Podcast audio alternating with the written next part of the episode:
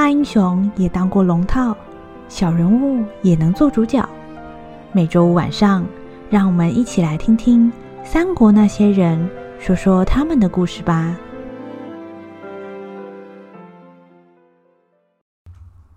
第三十九集，那座下邳城后篇。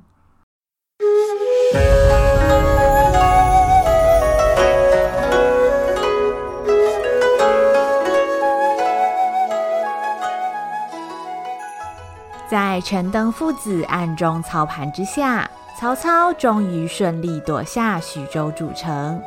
曹操进入徐州城之后，为了巩固自己在徐州的统治，打算让刘备接下徐州牧的位置。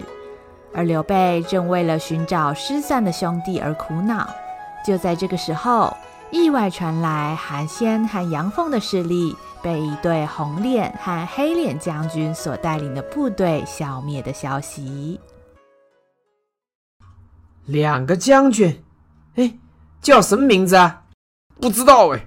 呃，不过我听那个县尉说，这两个将军履历过人，威武雄壮。然后一个红脸，一个黑脸呐、啊。红脸和黑脸啊，一定是云长和翼德。哎，那倒也是啊。普天之下找不太到长相这么特别又这么能打的。如果那个红脸的胡子特别长，黑脸的嗓门特别大的话，我看就十拿九稳了。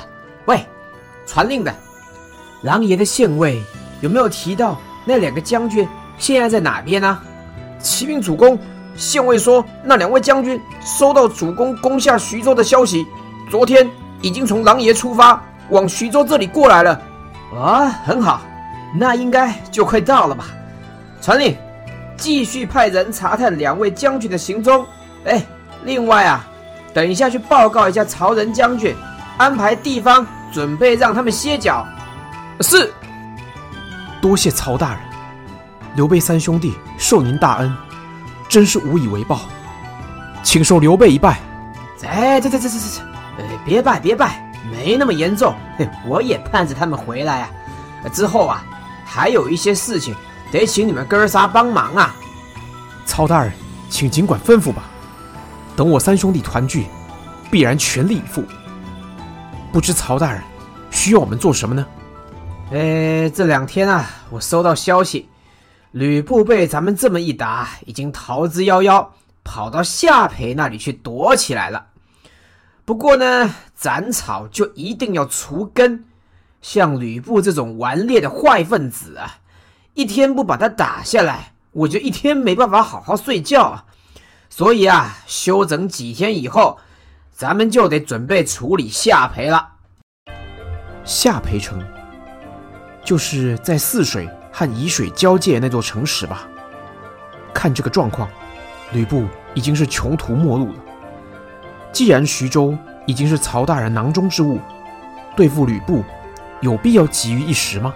玄德哟，我老实告诉你，吕布这个家伙虽然号称天下无双，终究啊只是匹夫之勇，本来就成不了气候。我曹某人呢，并没有把他放在眼里，真正会威胁到我们的人啊，其实是袁绍、袁本初。现在河北啊，除了公孙瓒的幽州以外，大部分的地盘啊，都落在袁绍的手里。据可靠的消息说啊，袁绍现在是卯足了全力在打公孙瓒。要是公孙瓒扛不住的话呢，袁绍一拿下幽州，整个北方啊，以后就归他管嘞。如果到时候吕布这根刺还没拔掉的话，哼，你信不信袁绍？马上就会来找我的麻烦，所以我现在是不得不急呀、天下纷乱，群雄割据，拿下并州、青州和冀州的袁绍，处心积虑要将公孙瓒的幽州也纳入自己的版图。加上袁绍对于在许都的汉献帝也是虎视眈眈，曹操不可能将好不容易迎到身边的汉献帝拱手让人。依照这样的事态发展下去，元曹两方势力早晚会有一战。目前袁绍和公孙瓒酣战未休，而曹操和吕布也尚未分出胜负。谁能够先将反对势力镇压，谁就能取得先机。那么曹大人准备怎么做呢？哎，这个吕布呢，现在差不多是孤立无援的状况，搞不好啊，他一下子想不开，又跑去跟袁术勾勾搭搭。哼，万一这两个衰鬼抱成团的话，事情啊就真的难办了。玄德啊，我需要你。和你两个义弟带一支部队，帮我守住通往淮南的要道，绝对啊不能让吕布和袁术有联手的机会啊！袁术，在下记得他和吕布曾经一度要结亲，但是吕布却无端悔婚，袁术一怒之下还大起欺君要对付他。过去有这么多恩怨，吕布怎么可能找他合作呢？平常的话呢，当然不会啊。不过现在对吕布来说是生死交关的时候，他根本就没得选啊。另外，吕布要是灭了，袁术也没有好处。唇亡齿寒的道理，我想他应该很清楚啊。哎，总而言之啊，去淮南的要道之后就交给你们好好守住了。哎，记住啊，要守得滴水不漏。一只老鼠都别让它跑过去，知道吗？嘿嘿嘿。所谓人急跳梁，狗急跳墙。即使吕布和袁术过去颇有嫌隙，但是敌人的敌人就是朋友。面对曹操这个共同的威胁，若是被逼到退无可退的地步，两方是很有可能重启合作的。就算现在吕布只剩下一个据点。但若是得到袁术资助粮饷和军械，曹操想要一举拿下下邳城，就会变得难如登天。为了避免横生太多枝节，曹操决定派遣刘备、关羽、张飞三兄弟在通往淮南的路上驻军，阻止吕布联络袁术。而曹操自己则召集郭嘉、程昱等谋士。共同商议进攻下邳城的策略。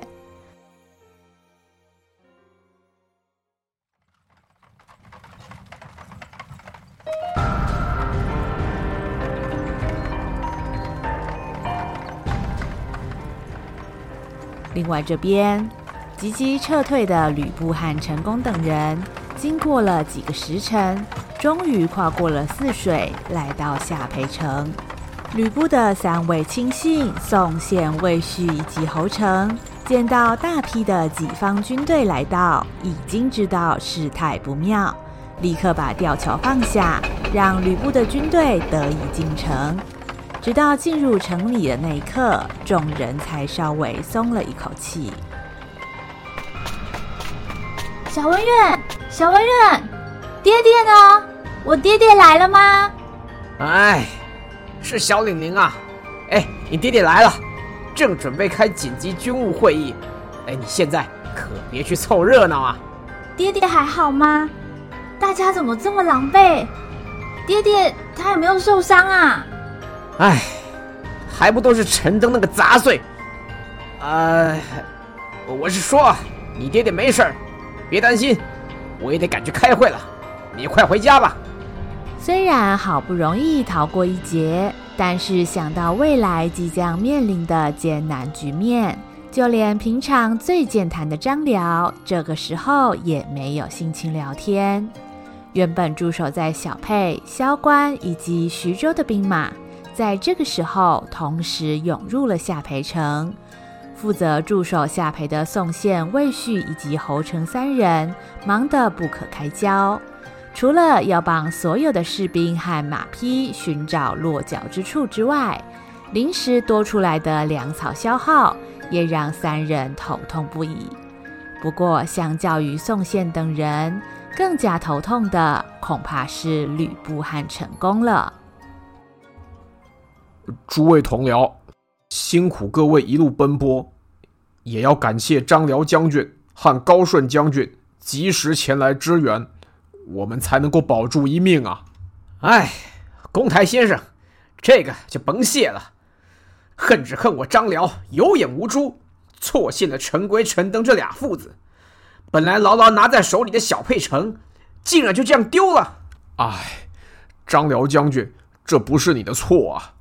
而且如果没有你来救我们，说不定我们早就在徐州城外被曹军给灭了。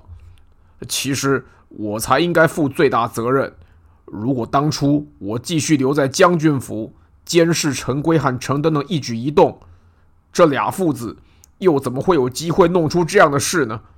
唉，说来说去，终究还是我这个军师决断慢了一步啊！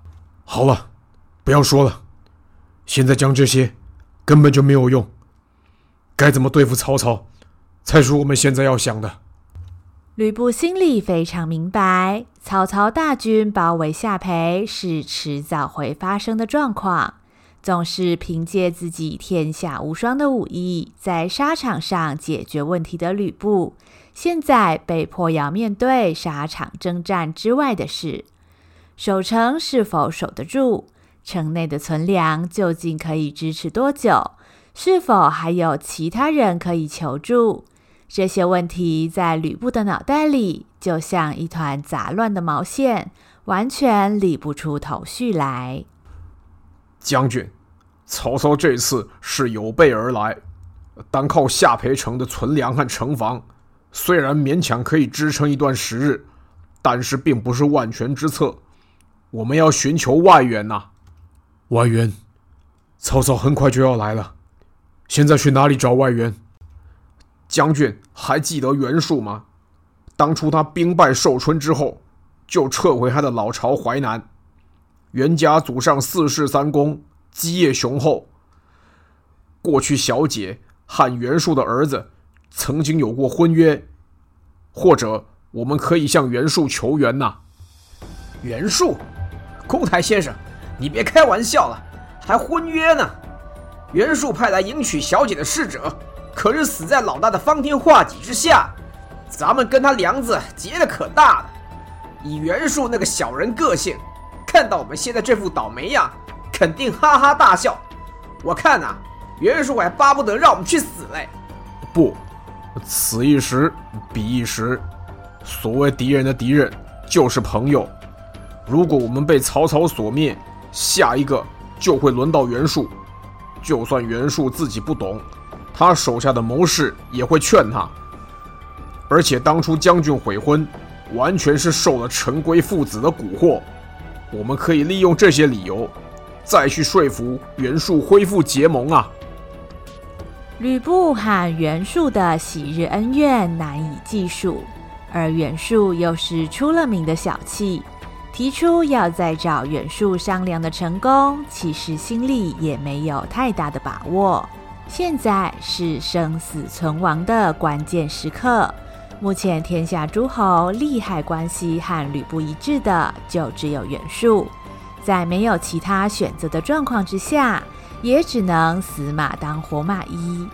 隔天一早，吕布就按照成功的建议，向淮南派出了使者，希望能够得到袁术的协助。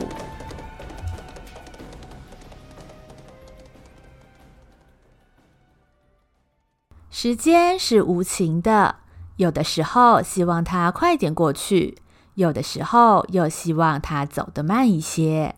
陈宫多希望前往淮南的使者可以尽快带来好消息，吕布希望曹操的脚步可以慢个十天半月，好让自己做好准备。然而，不知道算是幸运还是不幸，时间对所有的人都是公平的。几天以后，曹操的军队已经缓缓接近泗水，直逼下邳而来了。报，启禀将军和公台先生，曹军的部队向下邳移动，目前已经靠近泗水沿岸了。有多少人马？呃，根据判断，人数不少于十万。什么？怎么这么多啊？看这个状况。原本徐州的丹阳兵也被曹操给带来了，他们都是陶谦陶大人的旧部，大多拥护刘备。现在刘备跟曹操站在一起，难怪丹阳兵也接受曹操的调度啊！事后，曹军现在有什么动作？开始渡河了吗？不，曹军现在暂时停在护城河对岸，还没有渡河的动作。既然来了，又不攻城，他到底想做什么？我们出去看看。将军，这个曹操诡计多端，他在盘算什么？没人看得出来。将军要小心，不可贸然出击呀、啊。吕布、陈宫等人为了确认曹军的动向，纷纷来到夏培城的城楼之上观看。夏培城的周边围绕着连通泗水和沂水的护城河，渠道又深又高，一般人如果不通过吊桥，绝对难越雷池一步。曹操的数万精兵全副武装，在护城河的对面摆开阵势。长枪罗列，好像秋天的芒草一样密集。护城河沿岸在很短的时间之内，已经密密麻麻站满了曹军的士兵。然而，面对着可能有好几丈深的渠道，曹军也无法快速通过。吕布举起右手，夏培城的守军一个一个将弓箭拉满。而骑兵队和县阵营也都等待着张辽和高顺的指示。在这个互相对峙的当口，两边都不敢轻举妄动。就这样过了大约一盏茶的时间，一个笑声打破了沉默。嘿嘿嘿，嗯，喂，有没有人在啊？我是大汉丞相曹操曹孟德。代表朝廷啊，来拜访天下无双的吕奉先吕将军啊！哼，曹操，你跟刘备用计夺我徐州，现在来这里干什么？呃，啥？夺徐州？嘿，我哪有夺你的徐州啊？是你自己不回去，要跑到下邳来的。徐州城那么重要，家里没大人怎么行呢？我是帮你保管徐州，以免被人家抢走啊！不必废话，你想拿我的地盘，那现在就真刀真枪来拿。张辽、高顺，准备迎战。哎，这这这这这这，哎，这个野蛮人，怎么三言两语就动刀动枪啊？吕奉先啊，我曹某人今天不是来打你，我是来救你的。救我？我为什么需要你救？哎，奉仙呐，奉仙，你这个武艺呢，天下无双。哎，加上手上方天画戟，还有胯下赤兔马，可以说啊，你想去哪里呢，都没人拦得住你。可是有一个问题，就是你搞不清楚方向，一天到晚呢走错路，才会沦落到今天这个地步啊。所谓恻隐之心，人皆有之啊。看你这么样的迷惘，我曹某人啊，实在是不忍心呢。所以这回啊，我决定来指点你一条明路，救你脱离苦海。你到底想说什么？哎，我说啊，之前让你跟刘备一个管小沛，一个管徐州，本来呢是吃公家饭、铁饭碗，结果你连铁饭碗都能给摔破了。别忘了。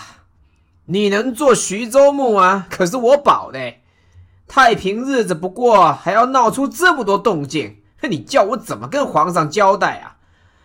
不过呢，我曹某人啊是非常爱惜人才的。虽然你勾结袁术在前，背刺同僚在后啊，哎，但是你曾经弄垮董卓，为朝廷除掉一个国贼，哎呀，那个功劳啊是没人比得上哎。奉先呐、这个人生在世呢，难免行差踏错。无论你之前怎么样的卑鄙无耻下流，只要你肯痛改前非，重新归顺朝廷，那我们大家一定会给你机会的。如果啊，有你所向无敌的武艺，普天之下哪个诸侯敢跟朝廷作对？这么一来，世界不就和平了吗？怎么样？好好想想啊！帮朝廷效力，前途无量哎！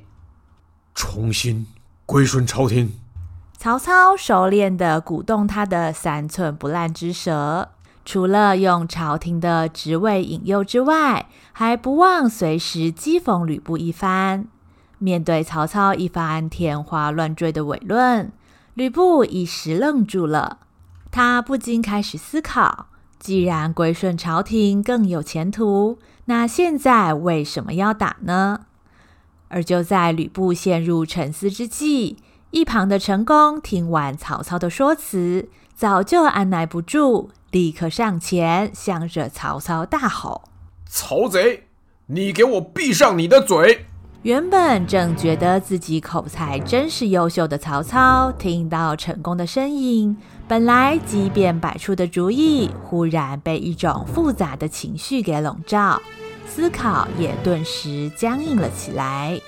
曹操虽然早就知道这次攻打吕布一定会再次遇上成功，他曾经在脑海里排演过几百次，若是和成功重逢的话，他要和他说些什么？但是当真的遇上成功的时候，却没有任何一次的排演能够派得上用场。哎，呃，呃啊，呃，我想起来了。嘿，书呆子，我是矮矬子呀！哎呦，好久不见了，你怎么后来都没有联络我呢？嘿，这也太见外了吧！哎，对了，今天天气不错，要不我们等一下一道去吃个饭，那聊聊呢？我们够了，不要再胡言乱语了。我不是书呆子，你也不是矮矬子，我叫做陈宫，字公台。你要是愿意，可以叫我公台先生。公台先生，公台先生，好啊，幸会啊！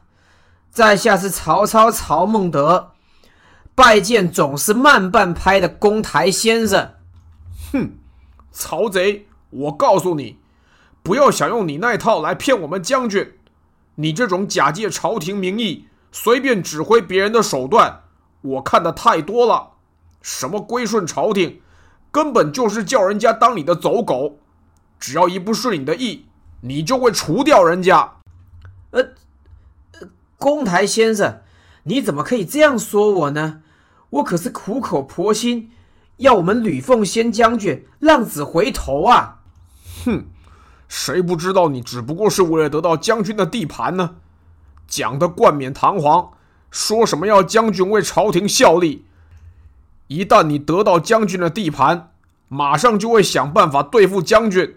反正对你来说，人命就像草芥，理由就像放屁，想杀谁就杀谁，随便找个理由就行了。就跟当年你说要为父报仇，然后去屠杀徐州百姓一样。这你讲到屠杀徐州百姓的事，一切历历在目。曹操和陈宫在这一刻，仿佛又回到了那一天。当年曹操的父亲曹嵩在徐州遇害，曹操打着为父报仇的旗号，声称要踏平徐州，一路上见人就杀，死伤无数的尸体，甚至一度把附近的河道都堵住了。而更加讽刺的是，那条被堵住的河道，就是下邳城外的泗水。那是陈宫下定决心要离开曹操的一天。对陈宫来说，为父报仇只不过是曹操夺人地盘的借口。然而，对曹操来说，发动那场战役的背后，理由其实比这更为复杂。夺取地盘是真的。为父报仇的心情也是不容置疑的。被成功这么一说，曹操少有的涨红了脸，恼羞成怒的大喊：“你妈的书呆子！你凭什么说我是随便找理由啊？你有证据没有啊？”哼，你就是这种人，我不需要什么证据，不要再浪费口水了。要我们投降，那是不可能的。你死了这条心吧！妈的，这妈的，好啊，公台先生，我会让你后悔，后悔得罪我徐州杀人王，他妈的，我让你后悔一辈子啊！曹操喊陈宫对对方说话的口气，好像深仇大恨、不共戴天一样。原本曹操打算尝试劝降吕布，但是在和陈宫这么一争执之下，他气得扭头就走，而陈宫也拂袖而去。回到部队的曹操脸色非常难看，两只眼睛发直，大口大口地吸着气。表情除了愤怒之外，似乎更多的是带着委屈。我，主公，你没事吧？没事儿。许褚，传令各部，准备攻城。曹操黯然下达了攻城的命令，而与此同时，他忍不住回头想看看陈宫有什么回应。然而，下邳城的城楼之上只剩下严阵以待的守军，吕布和陈宫，甚至张辽和高顺，也通通都离开了城楼。曹操叹了一口气，默默走回部队，转眼之间也消失在行伍之中。此时的下邳城外，没有别来无恙的故人，也没有久别重逢的叙旧。只有泗水依然不停地、孤独地继续奔流。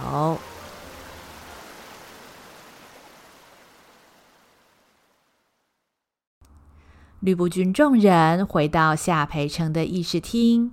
平常在这个时候，身为军师的陈宫早就开始准备召集作战会议，甚至排布应敌的对策。但今天和曹操大吵一架之后，陈宫却一反常态的不发一语，脸色铁青，一个人找了椅子就坐了下来。吕布、张辽很少看过陈宫这个反应，一时之间竟然不敢上前询问陈宫的状况。在场的众文武，你看看我，我看看你，没有一个人知道接下来该怎么办。就在这个时候，前往淮南求助的使者带着袁术的书信回到了议事厅之中。你说什么？再说一次。呃，回将军，袁术说要他出兵帮忙可以，但是为了表示诚意，要我们先把小姐送过去。可恶！呃，将军饶命啊！吕布听见使者的回复，勃然大怒。也不管现在正在议事厅里，反手抄起方天画戟就是一劈。只听到哗啦一声，用来办公的桌案一下子被砍成了两半。在场众人见状，忍不住倒抽了一口凉气。将军，请暂息雷霆之怒。我知道将军在乎小姐，但是现在事态紧急，曹操大军的威胁近在眼前。我们真的需要淮南的援兵，才有机会跟曹操对抗。而且说到底，袁术是个唯利是图的人，加上将军之前又有悔婚的前科，他会提出这样的要求，也在情理之中啊。为了下培全城军民的安全，请将军重新考虑啊！不行，如果把玲玲送过去，变成人质，就再也回不来了。呃。但是，要是下培城被曹军攻破，小姐可是会有生命危险的呀。现在把小姐送去淮南和亲，不但能保小姐性命无忧，还能得到袁术的协助，这是为了大局着想啊！没错，说的对，说的对，将军说的有道理，将军三思啊！不用说了，什么方法都好，就是不能送玲玲过去。哪个人再提这件事，我就把他斩了。若要袁术出兵相助下邳，条件就是要把吕布的女儿送过去。在这件事情上，吕布和众人无法达成共识，会议不欢而散。这个消息很快就在军中传开，吕布军的士兵对此事议论纷纷。萧关一战，让吕布军的实力大减。士兵们对于之后要如何面对曹军都非常担忧，好不容易求得淮南袁术的援助，但是吕布却不愿意配合对方开出的条件。这样的举动让军中弥漫着一股猜疑和焦虑的气氛。就在大多数的人都对无法得到援助的协助感到扼腕的时候，有一个众人意想不到的人偷偷接近了骑兵队的马厩。这个人正准备用自己的方法来执行和淮南结盟的计划。一直以来，我只能一边等待部队回来，一边祈祷着每一张我熟悉的面孔都能平安出现，却仍然无力阻止人们在战争中一个一个离去。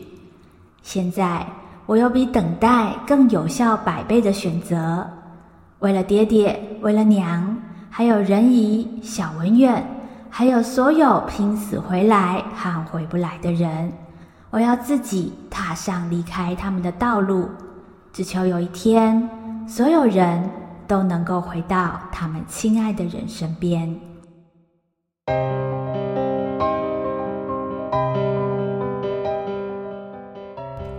下一集，那个冬天，